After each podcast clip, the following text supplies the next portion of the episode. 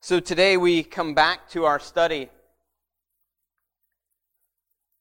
Back to our study of the book of Philippians, and it's been a while since we've been in that book, but since we have a somewhat regular service this morning, I wanted to come back to that study. And so, before we can get into the text this morning, we need to remember where we are at in the text. So, Paul here, he's writing a letter. He's writing inspired by the Holy Spirit to the church at Philippi. He writes this letter from prison, literally in chains from Rome. He is bound there, bound to a Roman soldier. This book has often been called the Epistle of Joy, and we see that as we go through it. And we see here in chapter 1 that he has taken joy in these believers. Why does he find joy in these believers? It's because they have been a faithful church. This church was founded by the conversion of Lydia when God opened her heart to believe in Acts chapter 16. Also, the Philippian jailer. This was the birth of this church. And Paul says here in chapter 1 that this church has supported him from the very first day. From their inception, they have supported the apostle Paul. We know from this text that they have stood by him in his imprisonment. They have cared for his every need, as we see from the book of Philippians as a whole, and they have shown with their lives that they believe in his mission. They believe in his work. They believe that he truly is the sent one from Christ, that he is taking the gospel to the Gentiles, to the king, to the kings and to the children of Israel. So this church, they, they believe in the apostle Paul. They believe in his mission. And Paul is certain that because of their fruit in their life, because of their heart's desire, because of their participation with him in the gospel of Jesus Christ, that God had begun a good work in them. And not only that did God begin it, we learned in verse 6 that God would accomplish what he started. And Paul was certain of this because of the gospel fruit in this church's life. He was certain of this because of their support of him and his message.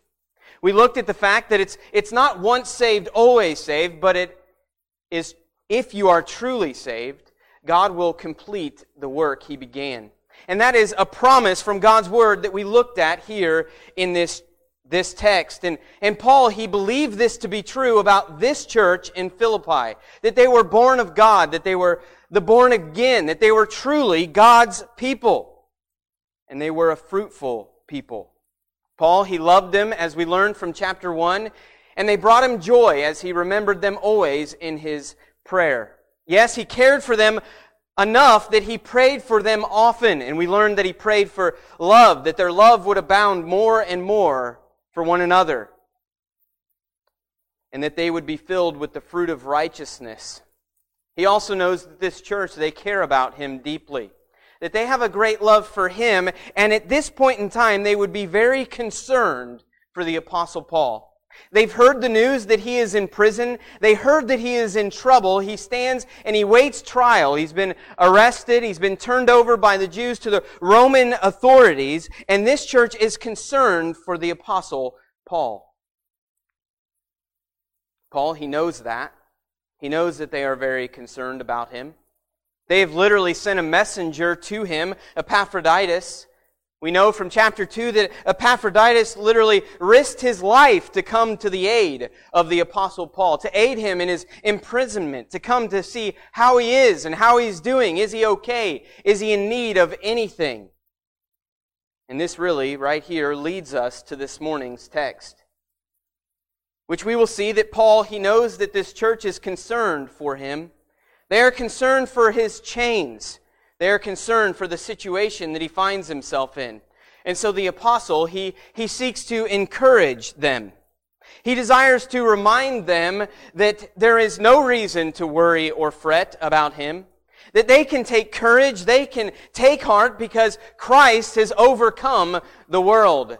And even in tribulation, Paul is more than a conqueror in Christ Jesus. He wants to remind them that even in his chains, the gospel of Jesus Christ is not bound. that even in prison, God's word goes forth and souls are saved. And even in persecution, even in suffering, God is glorified. People are saved and God's church grows all the more. Even as Paul is in prison, even as this church worries about the Apostle Paul, God's gospel is truly unstoppable. It will go forth and it will accomplish all that God wills. And He will save all that He desires from every tongue, tribe, and nation. In other words, Christ will have His church. 2 Timothy, Paul found himself there in a very similar situation. There, it was right before his death. There, he found himself in even a worse situation, suffering for the gospel of Jesus Christ, bound with chains. And it says there in verse 9, he told Timothy not to worry because the word of God is not bound. And that is the same message to this church at Philippi. And that's the same message to us here today. That God that Christ will build his church, that the, this movement, it is from God and it will not fail. The, the gates of hell will not prevail against Christ and his church. God's word is not bound. That's going to be the heart of this message this morning as we look at this text. Look with me to verse 12. Verse 12, there Paul starts it off by saying, I want you to know, brothers, I want you to know. He aims to calm their worries. He aims to reassure them that even in his suffering that God is at work.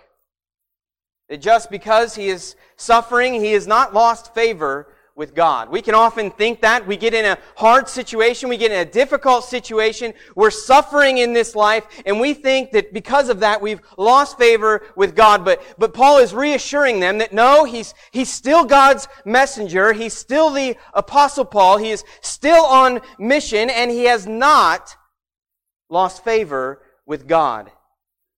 He's God's chosen instrument, and this is not changing. Acts chapter 9, Jesus Christ himself said about the apostle Paul that he would take the gospel to the Gentiles, to kings, and to the children of Israel. And this is exactly what is happening here in the apostle Paul's life. He reminds them that in Christ there is absolutely no reason to fret or worried or worry because even in chains, Paul is more than a conqueror in Christ Jesus. So, yes, it looks grim. Yes, it looks bad. Yes, it seems like injustice has happened to the Apostle Paul. It looks like Paul is suffering for no reason, no good reason at all. That he's been imprisoned by evil men. But that's not what the text is telling us in verse 12. It says there in verse 12 that, that what has happened to the Apostle Paul has really happened to serve and to advance the gospel. That's what's really happened. Yes, it might look bad on the outside, but what is God doing? Yes, the apostle is suffering, but what is God doing? The gospel is going forth. The gospel is advancing in the world.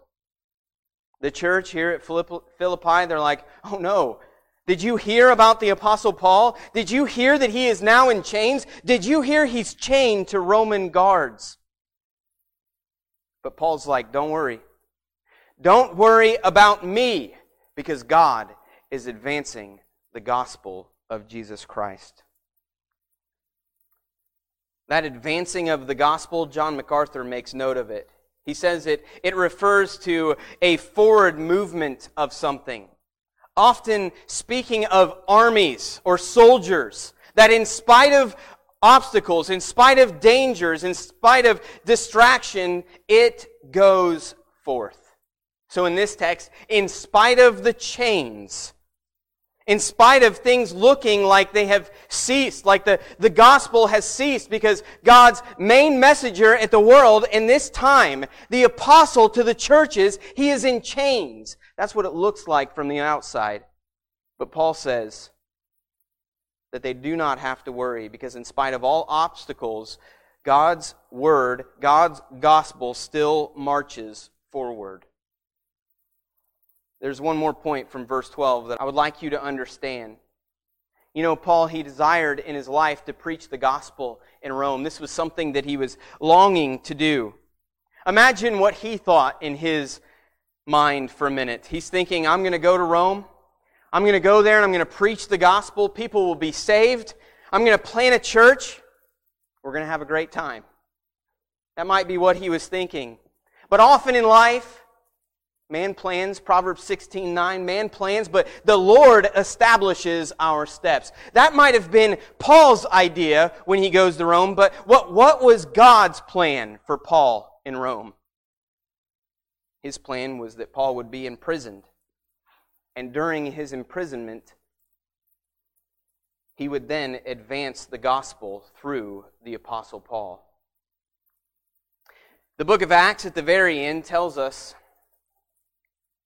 of this time of the Apostle Paul when he was, he was in Rome and he was in chains. It says there in Acts 28 30, it says, He lived there two whole years at his own expense, and he welcomed all who came to him proclaiming the kingdom of God and teaching about the Lord Jesus Christ with all boldness and without hindrance. As you hear those verses in Acts chapter 28, you might sound, you might say to yourself, that doesn't sound like he's in prison. That doesn't sound like he is in chains. Dr. Steve Lawson, he gives us some insight into the context to help us understand the historical situation that Paul found himself in. He says this For two solid years, Paul was in chains. And the chains that were on him were like an extended handcuff. They were about 18 inches long. It was always attached to his wrist. It was never taken off. And the imperial guard would be rotated through this house. And at the end of the book of Acts indicates it was rented quarters. And on the other end of the chains, the Roman soldiers would attach themselves to the chain.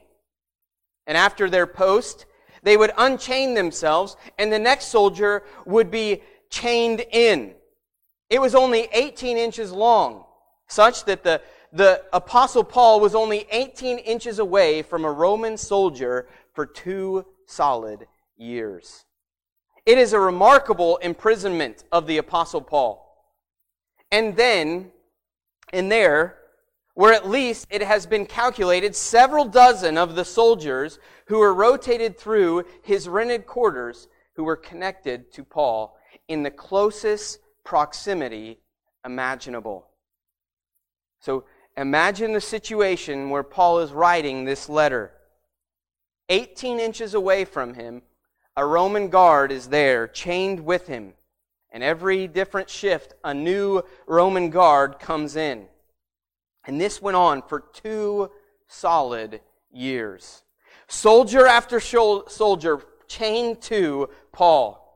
What did they hear right there next to him? The good news of Jesus Christ. Being taught the things of Christ. Being born again by the power of God, the Holy Spirit, as they sat next to the apostle and they heard the good news of the gospel spoken over and over again. Verse 13 tells us that this has become known throughout the whole imperial guard. The gospel of Jesus Christ had become known throughout the whole imperial guard. So during this time, God is working through the Apostle Paul. God has put him in this place. Why? so that these soldiers would hear about Christ and Him crucified. They would hear the good news that Jesus has come into the world to save sinners. These pagan men would hear of the good news of Jesus Christ. And some have said that because of Paul's imprisonment, that even Caesar's own household had those who were saved because of Paul's preaching and teaching during this time. So, Paul's conclusion he's saying, I'm not here because of the Jews. Yes, they had me arrested. I'm not here because of Caesar. Yes, I will stand trial before him. I'm not here because of some unfortunate circumstances. He says, I am in chains for Christ. It has become known throughout the entire guard that Paul is here for Christ's sake. That it is Christ that has placed him here. As the King James Version says, it says there, my bonds in Christ. That's what Paul says. His imprisonment, he sees God's hand in it.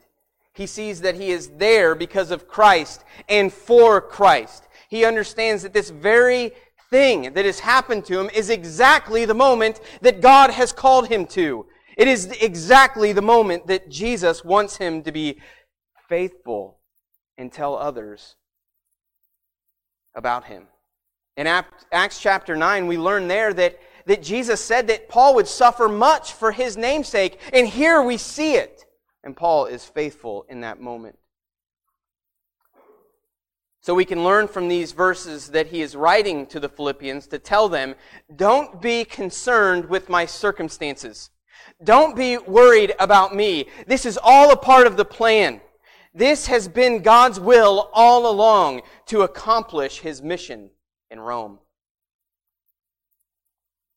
Also, I want you to think about Paul's attitude as he finds himself in chains.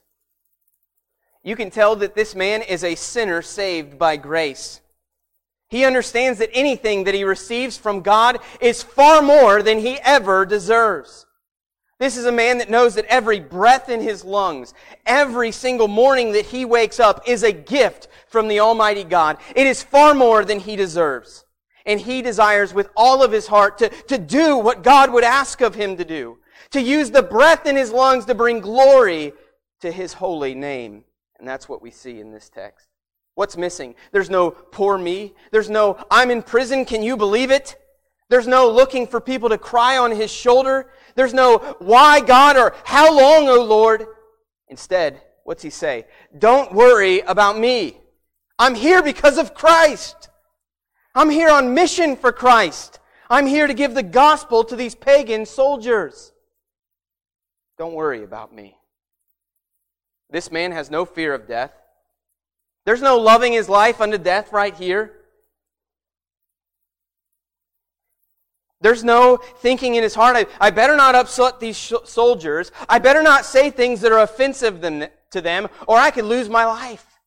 I could lose my head if I say the wrong thing. No, what's the text tell, uh, tell us? Acts chapter 28. It says, teaching about the Lord Jesus Christ with all boldness and without hindrance. The apostle was without fear in this situation. And he knew in his heart that God had called him to this. And that God would, that had, and God had given him breath for this very moment. And that he had life.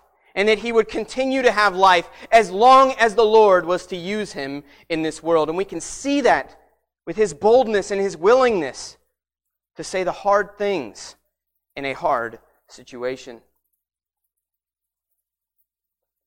You know, another thing to take away from this text right here as we look at it. Paul says the advance of the gospel is going forth. Don't worry, church. The advance of the gospel is happening.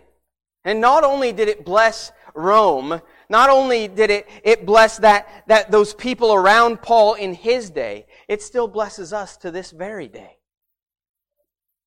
The, according to the ESV Study Bible, in God's sovereignty, Paul's time in prison was not wasted, for it was during his Roman imprisonment that he wrote the letters of Ephesians, the letter of Philippi, Philippians, the letter to the Colossians, and Philemon. So not only to the guard, not only to the Roman Christians, not only to his opponents, as we will see here, but also to the world. Also, the good news, the gospel has advanced to you and me to this very day through this man's faithfulness during his imprisonment. Paul continues. The gospel, it's advancing to the imperial guard, but he tells us in verse 14 also that most of the brothers have become confident in the Lord by my imprisonment, and they are much more bold to speak the word without fear. John MacArthur, he says of pers- persecution, this is, a, this is something that Christians should know and learn. John MacArthur says about persecution that it does not destroy the church, but it makes it stronger. It does not destroy the church, but it makes it stronger. And that's what we see from verse 14. What would we think would be the natural reaction to your leader being put in chains. Paul's in prison. What would you think would be the natural inclination of man? I dare not preach. I dare not speak because I don't want to be arrested like him. You might think that would be the case, but it's not.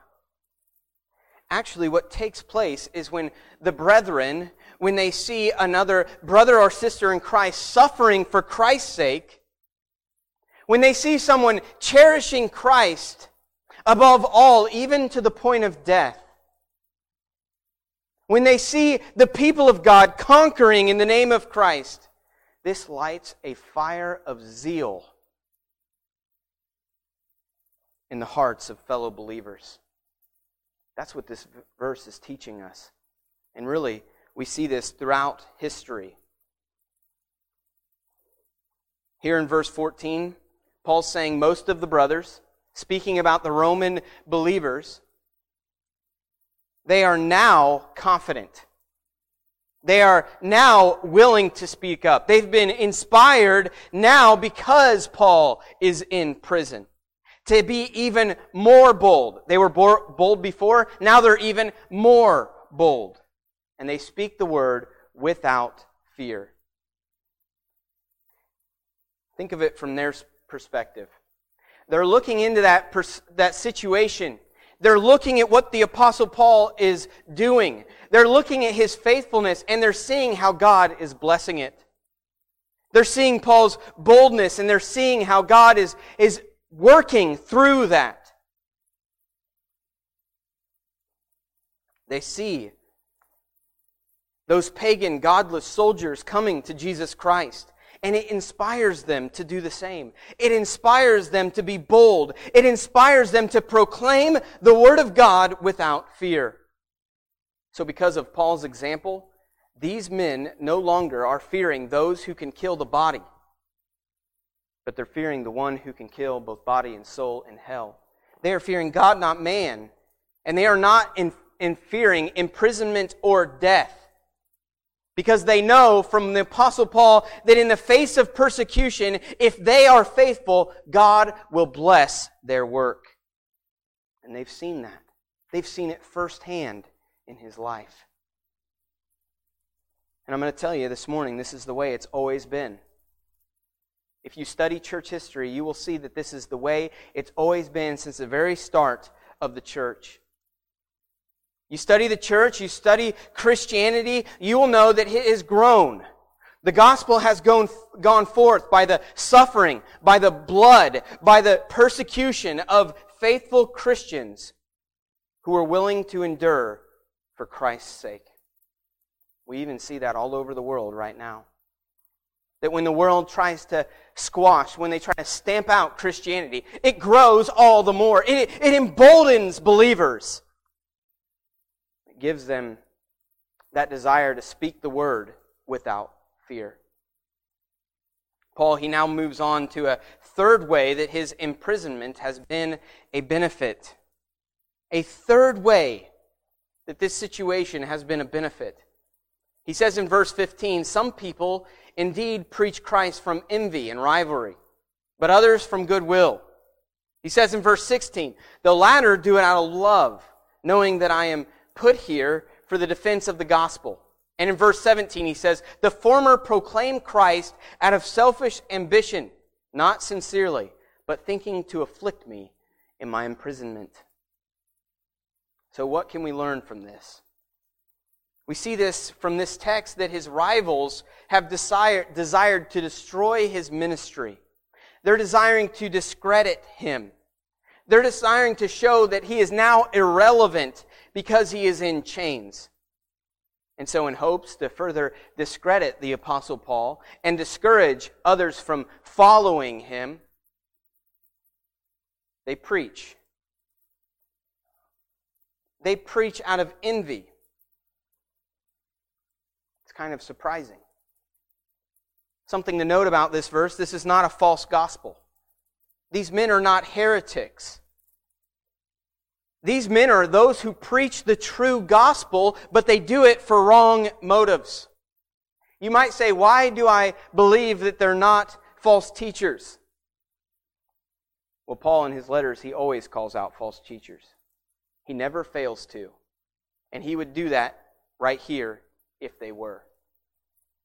One commentator put it this way Paul's attitude went like this If you preach the true gospel, I don't care what your motives are. If your motives are bad, God will deal with you. But at least the gospel is preached. But if you preach a false gospel, I don't care how good your motives are. You are dangerous and you must stop preaching. Your false gospel and good motives don't excuse your false message. From his letters, we can learn that Paul had absolutely zero tolerance for false teaching. Why? Because it damns souls. Why? Because it's dangerous. And that's not the case here. These men were preaching the true gospel of Christ and Him crucified. They were adding no works to it. They weren't saying, yes, you need Christ, but you also need to be baptized. They weren't saying, yes, you need Christ, but you also need to be circumcised. They were, tre- they were teaching and preaching the true Christ from Scripture. This was not a message about a false Christ. This was the true gospel. As we say that, we know that the apostle, he would never desire that these men would lead or even teach in the church. We know that from his other letters when he gives the qualification of ministers. But nevertheless, here he is, he can rejoice because the true gospel is preached. And that's what verse 18 tells us. Verse 18 says, What then? The Apostle Paul. He says, Only that in every way, whether in pretense or in truth, Christ is proclaimed. And in that I rejoice. Yes, I will rejoice. Paul rejoices. In the situation he found himself in, he, he sees the mighty hand of God at work. It's a beautiful thing to him. Yes, the situation is less than ideal. But people are hearing the gospel. Christ is proclaimed. Souls are being saved. And the cause of Christ is going forth in the world. And so Paul, he rejoices. It's an amazing thing to think about. So we've looked at this text this morning. What can we take away from it? How can we apply this to our lives? Well, we know that the circumstances, they seemed bleak. They seemed wrong. But Paul knows that God is at work in them, that it was for the gospel. Is your tragic circumstance an opportunity for you to be faithful? Is your tragic circumstance an opportunity for you to be obedient to the call of Christ, to the commandments of Christ?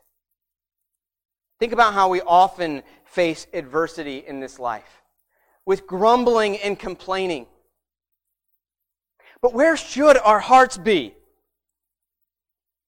Shouldn't we be willing to see that God has us in our current situation on purpose? That He has us there for a reason, that He's sovereign and in control. And if you are His, His desire is for you to be like Paul in this text. For you to be faithful no matter where you find yourself in life. If the situation is impossible and difficult, God is saying, be faithful. God is saying, be obedient. God is saying, see Him in the midst of the struggle. See His purpose and plan in everything that you go through in life.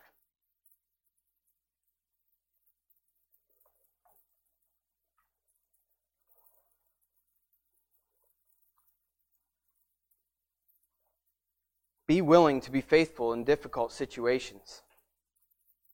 Be willing to see God's hand in your sufferings in this life.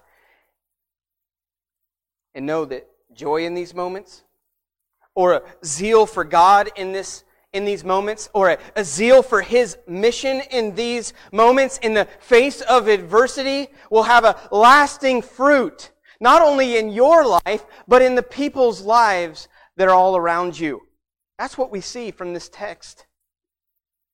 Think about the fruit of Paul's faithfulness in this situation. It is fourfold. It is astonishing. Soldiers are coming to Christ. Men that have no clue who God is, who live is the most pagan lifestyle you can imagine. They are coming to Christ because of the apostle Paul. The gospel is being preached in Rome all over this pagan land because of Paul's faithfulness. Four books of the Bible were written, inspired by the Holy Spirit during this time that we still grow from this very day. That souls are still saved through to this very day. And even his opponents, even those who had evil intentions towards him, were preaching the gospel of Jesus Christ. The fruit of Paul's suffering here, it should truly amaze us. It should inspire us this morning to be faithful in difficulty. Instead of complaining and grumbling and whining and wonder, why God, why do you have me? You need to be faithful in difficulty of life.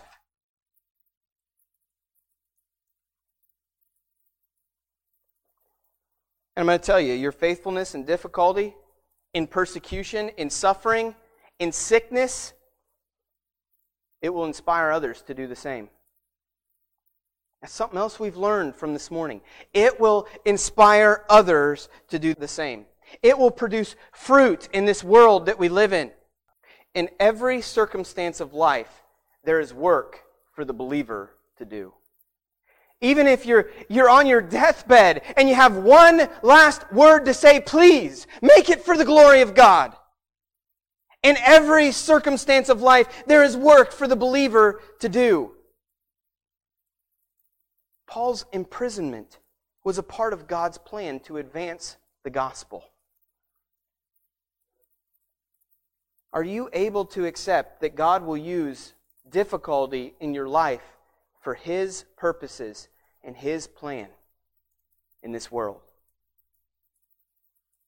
What if He put you there? What if He put you in that situation that you're struggling with right now? We often waste our suffering with grumbling and complaining. But I want you to think about this text this morning. God did not waste Paul's suffering. We can do the work of God wherever we are in life no matter what we are going through. God desires for us to be faithful to Him. We can find joy in the trial as the apostle Paul did here. You might say, how? Because God is that great.